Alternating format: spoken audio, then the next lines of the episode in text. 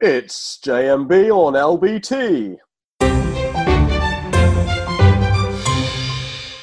You are, of course, welcome to the Jimmy McBrien Show, me being merely a humble purveyor of sententious pontifications that may, or indeed may not, walk the well trodden path of what some would describe as quote unquote conventional wisdom, if you will.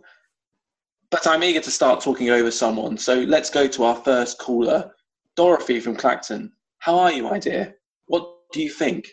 Am I well placed Yeah. to express concern over over whichever issue I deem worthy of my Uh, time?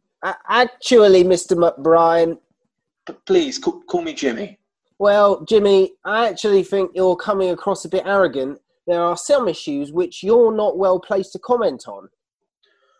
Well then, Dorothy, let's pretend you're still on the line whilst I regurgitate a thesaurus and give a 15 minute monologue concisely explaining to you exactly who you are, why you're so misguided, based solely on your name and the one lie you said. I can then reiterate once again why it is I'm so well placed to give an opinion on anything.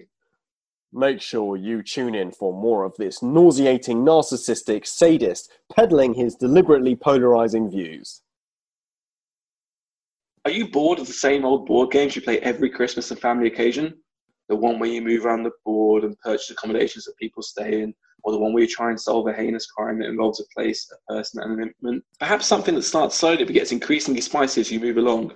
We all know board games can be judged by how many family fallouts they cause. If it doesn't divide the family on a semi permanent basis, it isn't worth playing. Blame Game, the game where you point fingers, throw accusations, cause people to realize just how awful they've been. Easy going in the first rounds. Who's farted? Dad. Progress through the game to the tougher levels to really push those buttons. Who's responsible for Stephen's crippling feelings of inadequacy that have ultimately led to an eating disorder? Big Sister Susan.